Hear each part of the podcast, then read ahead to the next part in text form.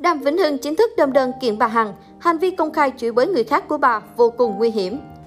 Tối 24 tháng 8, mạng xã hội lại một lần nữa dậy sóng khi trong buổi livestream, bà Nguyễn Phương Hằng khẳng định đang giữ khoảng 1,9 kg giấy tờ sao kê tài khoản ngân hàng của Đàm Vĩnh Hưng. Bà khẳng định số tiền nam ca sĩ nhận được từ thiện lên đến 96 tỷ đồng, chứ không phải là 1,8 tỷ đồng như anh từng công bố. Bà sẽ tung bằng chứng và nhờ pháp luật can thiệp. Ngược lại, trên Facebook cá nhân của mình, ông Hoàng Nhật Việt thể hiện sẽ nhờ pháp luật chứng minh sự trong sạch của mình.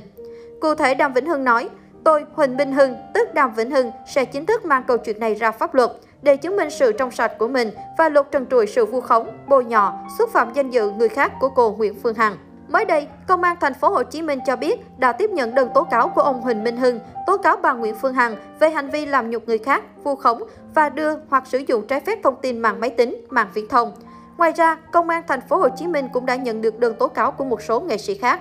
Theo đơn tố cáo, Đàm Vĩnh Hưng cho rằng trong thời gian qua, bà Nguyễn Phương Hằng đã lợi dụng các tính năng của mạng xã hội phát sóng trực tiếp và sử dụng ngôn ngữ phản cảm, tục tiểu để xuyên tạc, chửi rủa, xúc phạm danh dự, nhân phẩm của nhiều cá nhân, ca sĩ, diễn viên, công khai chỉ trích, cáo buộc nhiều người lừa đảo, ăn chặn tiền từ thiện của dân với lời lẽ cay cú, đả kích mọi người khi chưa có bất kỳ kết luận nào từ cơ quan có thẩm quyền.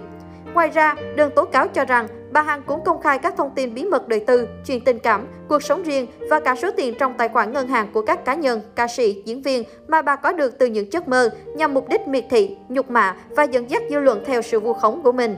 Tôi đang sống trong sự hoang mang, lo lắng bất an trước sự ngông cuồng, coi thường pháp luật của bà Hằng và một số thành phần trên cộng đồng quá khích đã tin tưởng vào những điều mà bà Hằng phát ngôn.